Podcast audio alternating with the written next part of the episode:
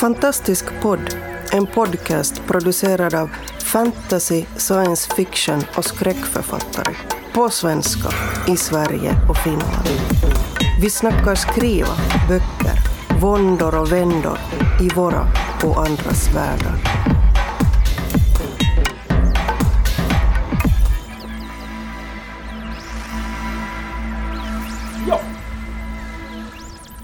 Välkomna till Fantastisk podd. Vi har Västkustgruppen här och jag heter Marcus Olovsson och med mig har jag...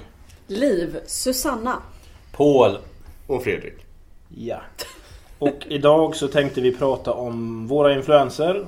Vad som får oss att skriva det vi gör och kanske hur vi skriver.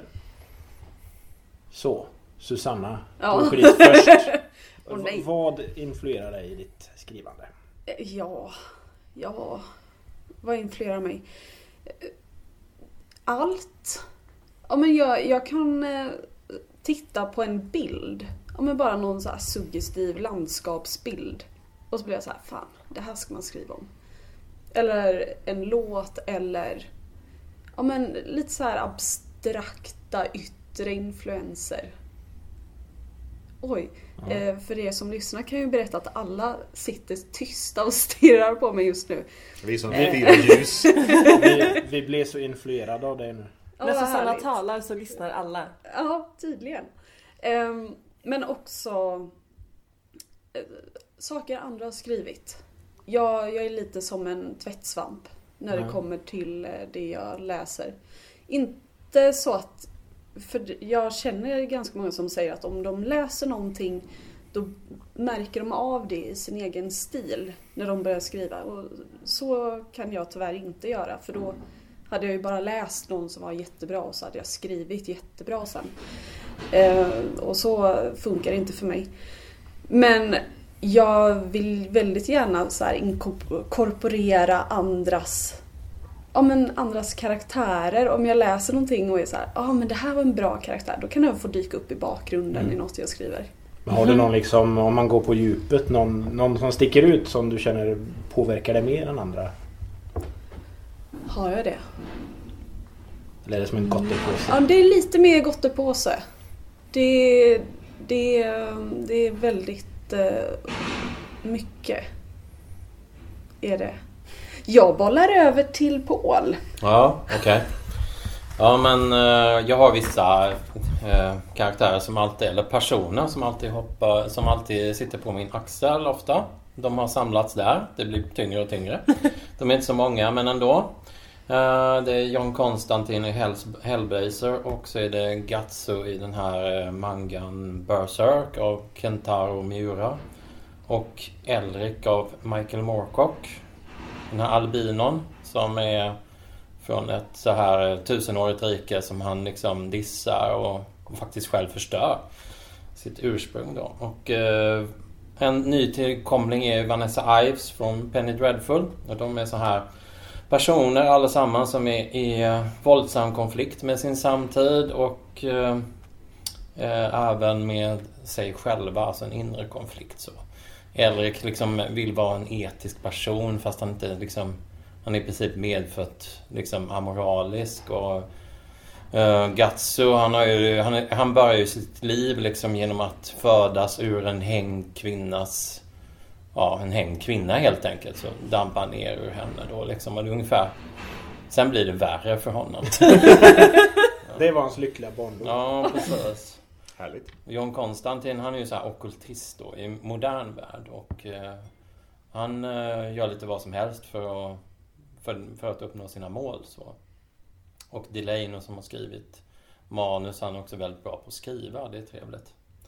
Va- Vanessa Ives, det får ni, det får ni titta själva på Netflix, det kollar alla ändå på. Så. Så i ditt fall kan man säga att det är karaktärer som sticker ut som du plocka med dig liksom? Och? Ja, fast det är också sådana här berättelser som är liksom så här gotiska, gamla berättelser så här med borgar och eh, mörka skogar och sånt där.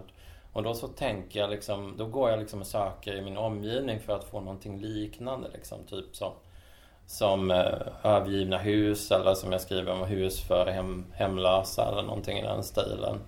Och eh, ja, sådana såna miljöer. Så när jag, jag skriver ju ganska mycket realistiskt och då tror man liksom, ja, men då bara tar han och kapar liksom verkligheten rakt av. Men då, då riktar jag in mig på vissa delar av verkligheten och sen liksom renodlar jag det liksom. Då ska det vara lite övergivet och lite dystert och lite mörkt och gärna i utkanten. Precis som i sådana skogar. Det är ju liksom någon som är vilse i en mörk skog, det är ju en sak. Men då kan man ju liksom eh, modernifiera det till liksom någon som är vilsen i utkanten av samhället eller någonting i den stilen. Så blir det mer abstrakt sådär också. Mm. Ja, det är väl lite så. Nu bollar jag vidare till Fredrik. Jaha. Varannan damernas. Okej, ja, jag tar den Är du en ändå. av? Är du en av oss? Ja, en hedersdam. Precis. Till, tillfällig hedersdag. Nej, men jag, jag tar och backar, det, jag backar ännu lite längre faktiskt. Jag, jag kör en sån här eh, får säga, psykoanalys. Vad hände när jag var yngre och när jag var liten? Eh, och då tänker jag tillbaka på eh, i Trollhättan när jag växte upp så fanns det ett, ett ungdomsbibliotek. Jag kan ha sagt det här tidigare men jag tror inte jag har sagt det här. Och där fanns det en, eh, det låg som i en gul barack någonstans, i alla fall i mitt minne så var det en gul barack. Den låg lite utanför centrum.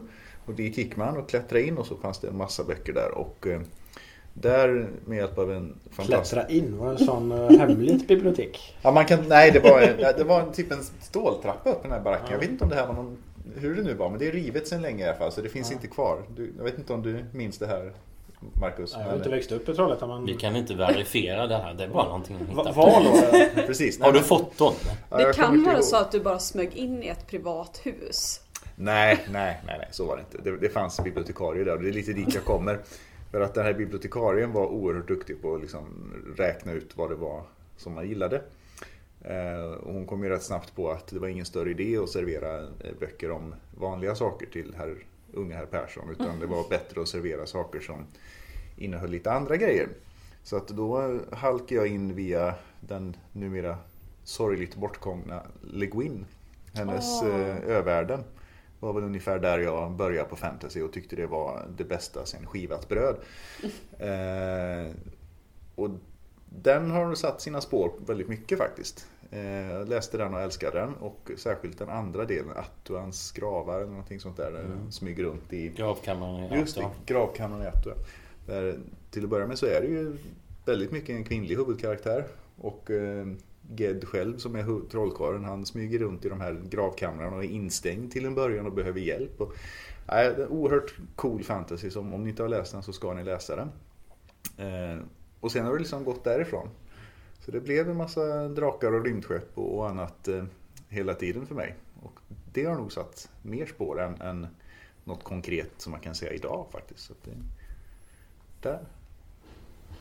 Då tar vi liv tycker jag. Okej. Ehm, jag har väl haft att jag skrev på ett visst sätt fram till typ ett år tillbaka och sen har jag börjat skriva på ett annat. Och det har att göra med eh, det här roliga att eh, böcker är ju lite könsindelade. Eh, det vill säga det finns böcker som har en väldigt tydlig kvinnlig publik och böcker som har en väldigt tydlig manlig publik. De här typ manliga böckerna räknar jag typ Chuck Palahniuk och han som skriver de här, eh, Susanna vet nog vem det här är.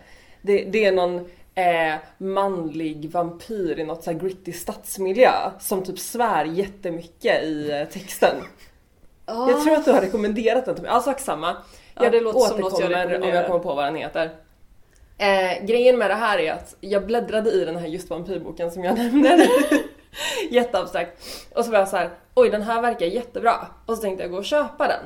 Och precis när jag var på väg mot kassan, det här var kanske för fem år sedan, så såg jag eh, omslaget till en bok på Urban Fantasy med någon sån här tjej med ett linne och ett par jeans och blont hår i en fläta och då blev jag så här, jag kan inte gå och köpa den här boken med rött omslag och någon man med skuggat ansikte på för att det är inte min det är inte en bok jag har liksom rätt att ha. Om jag har den hemma kommer alla tro att det är min dåvarande sambos och liksom så då gick jag tillbaka med den och valde en Neil Gaiman-bok istället. Jag trodde du köpte den där eh, som du beskrev omslaget på nyss. Nej, Den, den det... med Lara Croft. Precis. Någon, någon måtta får det ju vara. Så, så kul ska vi inte ha det men däremot så har det gjort att jag under en väldigt lång period också har känt en spärr i hur jag ska skriva. Därför att jag har blivit uppmuntrad av liksom allt från bokomslag till tjejkompisar som läser att läsa en viss typ av litteratur som jag inte tycker om egentligen.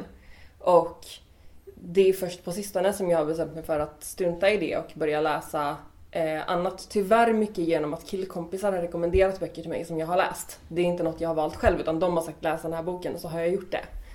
Ehm, men det gör att nu har jag testat att börja skriva på lite andra sätt. Så sen jag började läsa Chuck Palahniuk och Bret Easton Ellis så skriver jag längre meningar. Eh, vilket jag tycker är jättekul att göra.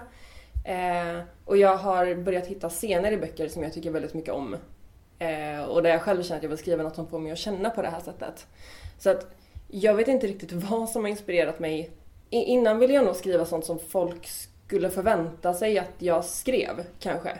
Att så här, det här kommer kännas logiskt för dem. Och så kunde jag radera hela stycken där jag var så här, det här känns inte som någonting någon skulle tro att jag skapade.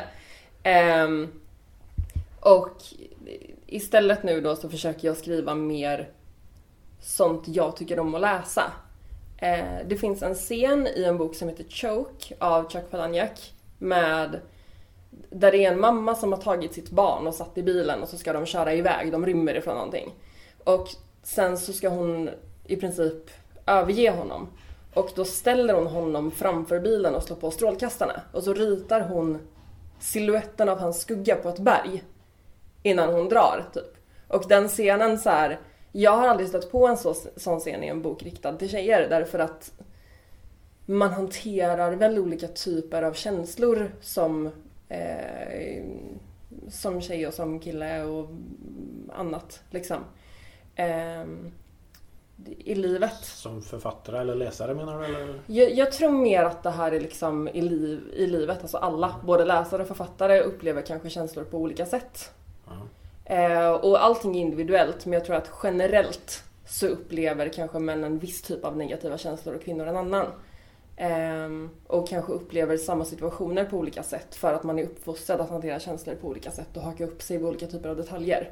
Mm. Eh, så ja, det är först nu när jag har börjat läsa böcker jag verkligen vill läsa som jag själv förstår vad jag kan förmedla när jag skriver. Eh, och det tycker jag är jätteballt. eh, så att liksom, min inspiration är relativt färsk. Eh, men jag får ju det här som du pratade om Susanna, att ehm, jag kan ju läsa en bok och sen kan jag märka när jag sätter mig att typ när jag läser ut en bok vill jag alltid sätta mig och försöka skriva någonting i den författarens ton nu för tiden och se om jag tycker om det. Och sen kanske jag gör det och då behåller jag det eller så gör jag det inte och då släpper jag det. Liksom. Men jag mm. testar alltid när jag har läst ut någonting. Mm. Smart. Mm. Eh, Marcus då?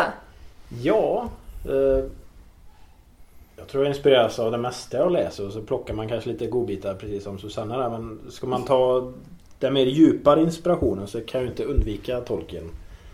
Han eh, dök upp när jag var typ mellanstadieålder någonstans i form av en halvful tecknad film av Ralph Bakshi.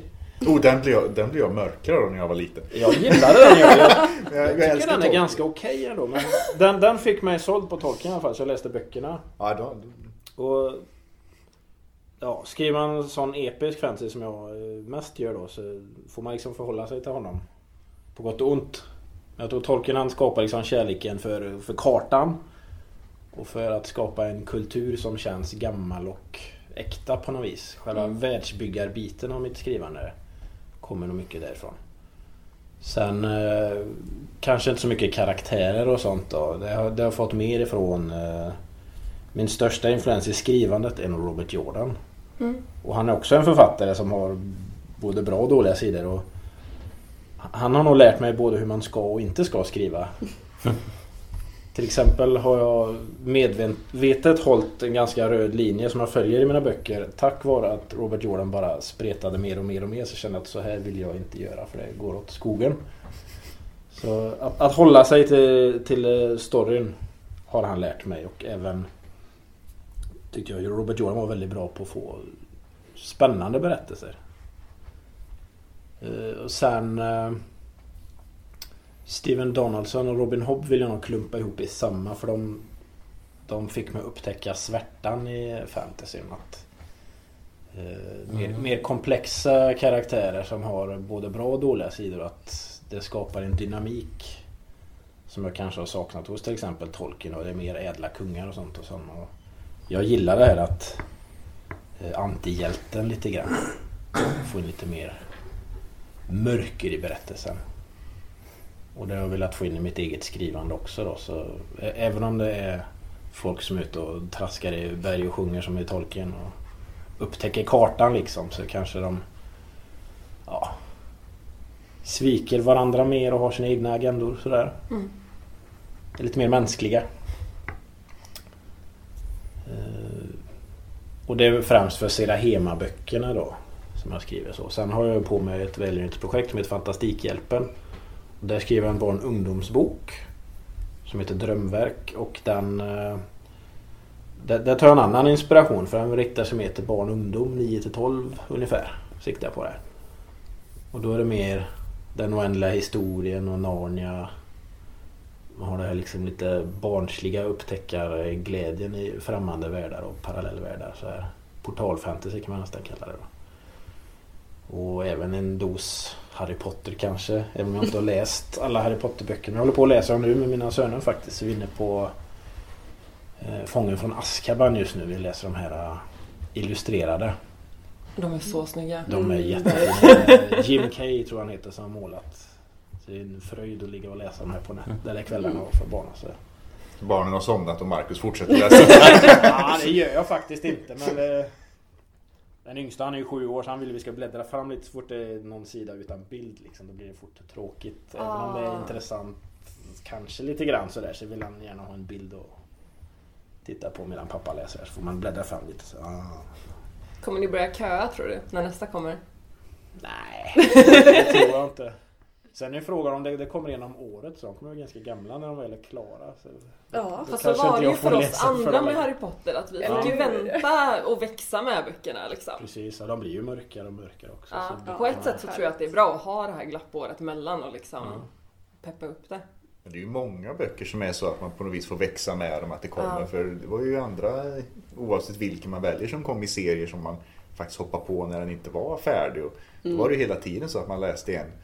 Jag får väl sälla mig till dig med Steven Donaldson även om han har vissa sidor och som, som kanske har åldrats mindre väl. Men eh, några av hans böcker som kom senare som inte kanske är lika kända. The Gap-trilogin, eller förlåt, fem böcker är det. Ja, det är sci-fi med. Ja, den är sci-fi. Den läste jag när den kom ut. Farsan brukade åka till USA med jobbet och då köpte han en Gap-bok när han åkte dit. Han åkte ungefär en gång per år när de kom då, så det passade ganska bra. Och de var ju... Det var ju verkligen så att man läste ut den på en eftermiddag ungefär och sen så satt man, jaha, får jag vänta ett år då? Liksom. Men det Det är var inte. Netflix-serier precis. Det är ju fördelen med att läsa långsamt. Eh, för jag, fram tills ganska nyligen så läste jag fruktansvärt långsamt. Men då kunde jag också ha en bok till att nästa bok i serien kom ut. Och då är det ju inte, då är det ju inte Sagan om, nej, eh, Game of Thrones där man får vänta typ tio år. Så illa har det aldrig varit. Däremot kom jag på nu att jag har inspirerats jättemycket av Ted Williams Otherland-serie. Hela den bokserien jag skriver nu bygger på en idé jag fick när jag läste den för eh, 10, 12, 15 år sedan. Puh, vad gammal jag blev plötsligt. eh, när jag läste den för x antal år sedan. Och det, det hade jag helt glömt bort. Gud vad hemskt. Jag kanske har massa influenser som jag bara har förträngt. Så jag tror att jag är ett geni. Fast jag, jag tycker att sånt här är jättehäftigt när man inser att så här, wow den här grejen jag har jobbat på i flera år är inspirerad Ja. av den här grejen jag läst. Att så här, ibland jobbar man med ett projekt så länge att man inte kommer ihåg var tanken började. Eh, så jag, tyck, jag tycker att det här var jättekul att höra till Ja. exempel. Men när, Så när är du det säger det, jag, jag slås av en grej som jag också tänkte på. För jag har en tendens att liksom flytta saker så att det liksom blir en massa saker i slutet och det, det är inte alltid bra för mig kan jag säga. Ibland är det så att man tröttnar på vägen och aldrig ser den där fräcka revealen. Ja. Men eh, det var en som jag inte ens minns men som jag satte sig stenhårt också när jag var yngre och det var, det var eh, någon tjej som bodde ensam på någon planet med någon dator i princip och sen kom det andra människor dit och, och av någon anledning så hade hon aldrig fått se sig själv Och sen när man väl visade sig att hur hon faktiskt såg ut, då hade hon ju anpassats till den här planeten så hon var inte mänsklig längre. Och det fick man inte reda på förrän i slutet då när hon hade blivit kär i någon och så vidare. Så det var ju väldigt liksom, kanske lite pappartad historia på vissa sätt då med Boy Meets Girl och lite sådär. Men just den här grejen då att när, när hon väl insåg att hon inte längre var en människa överhuvudtaget, det, det satte sig också. Och det är också en grej som Donaldson faktiskt gör i en del andra böcker än de här klentrogna. Där här spegelryttarna eller vad de heter, The Mm. Mirror of Her Dreams. Spegelmästarna. Ja, precis. Jag hem, hemför att läsa den också på engelska tyvärr. Men den, den är ju två böcker bara. Och jag upplevde den som liksom hur konsten att bygga ett korthus som man kan krascha på ett kapitel. För det, det, jag har inte läst någon story som har varit så liksom hela tiden bara öka på med trådar och intrig och sen rasar alltihopa ihop på två, tre kapitel i slutet. Liksom. Det tycker jag är oerhört häftigt. Det är Så- jättehäftigt Ja. men det är väldigt svårt. Jag har försökt att skriva så också. Och det är så här, man försöker att lämna lite grejer så att folk inte kan säga att det kommer ingenstans och sen så ska man försöka bygga upp någon annan story som är spännande för läsaren så att de inte tänker på den här grejen man har gömt. Jag tycker det är jätte, jätte, jätte, jättesvårt. Men det är kul som Det är, attan. ja. Ja, Men som sagt, jag fastnar i den gropen alldeles för ofta så jag kanske ska försöka gräva mig ur den ibland. ja. Har, har ni någon författare där, där språket har influerat er? Hur ni, hur ni formulerar det då?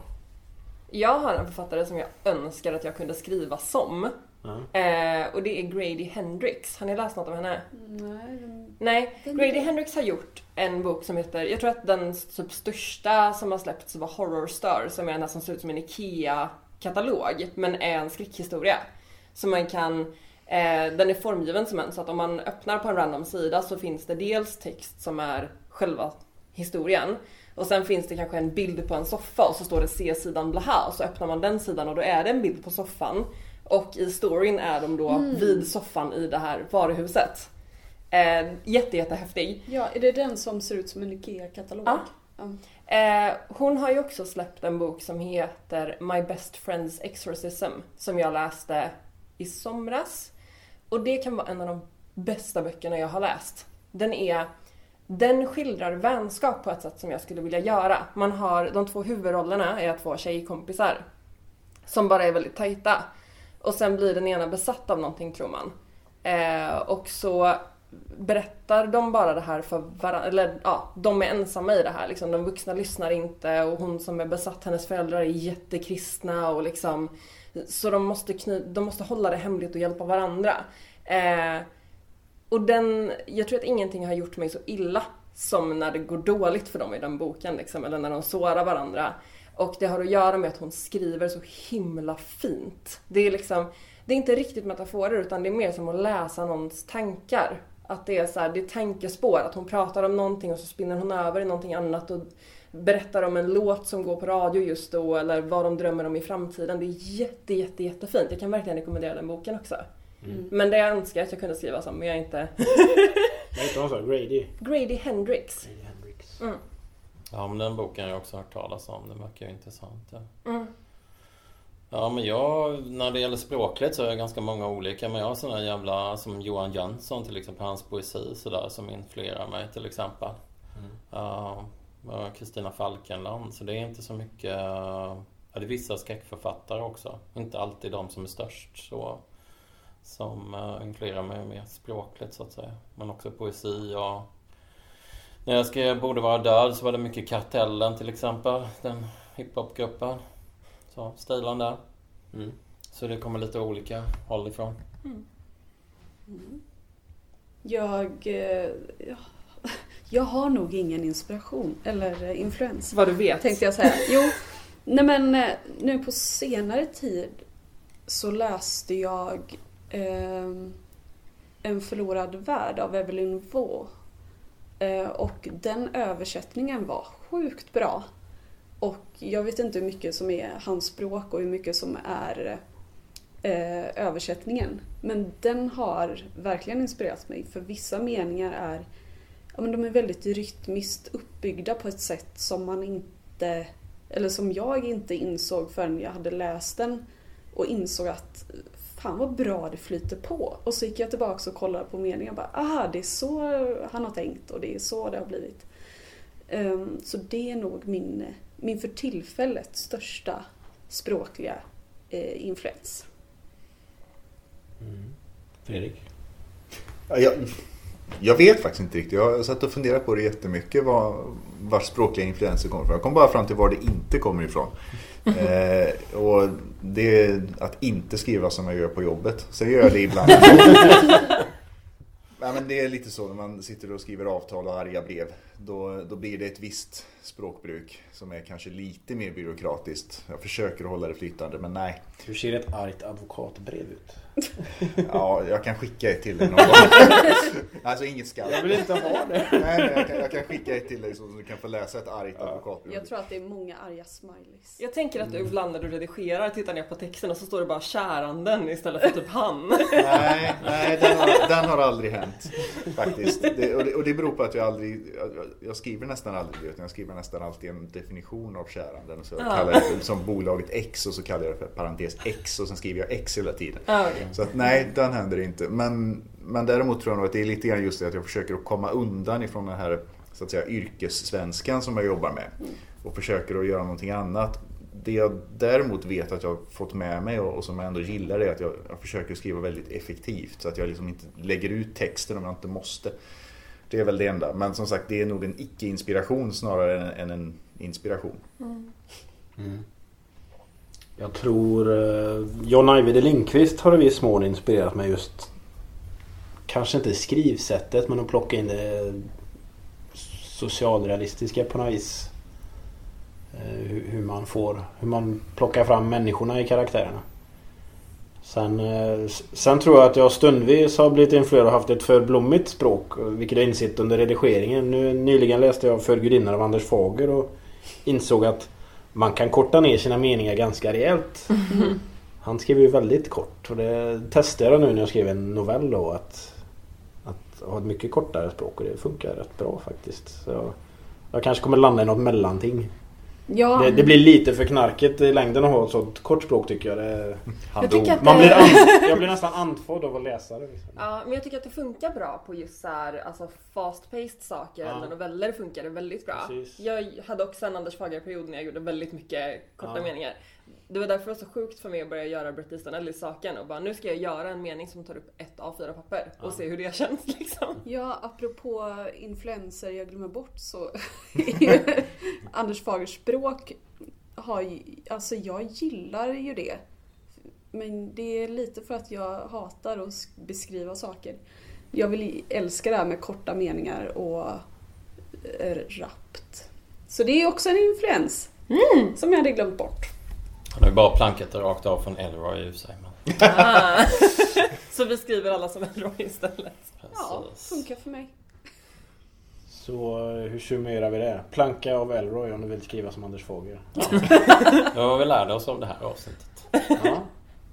ja men då tar vi och avslutar med detta. Tack för att ni har lyssnat. Tack så mycket. Tack, tack. Du har lyssnat på Fantastisk podd. Om du trivdes i vårt fantastiska poddsällskap och vill ha mer så hittar du äldre poddar och information om oss som deltar på vår hemsida under fantastiskpodd.se och på vår Facebook-sida Fantastisk podd. Har du frågor eller förslag på vad du tycker att vi ska tala om, hör gärna av dig antingen på Facebook eller via kommentarer på hemsidan. Vi hörs!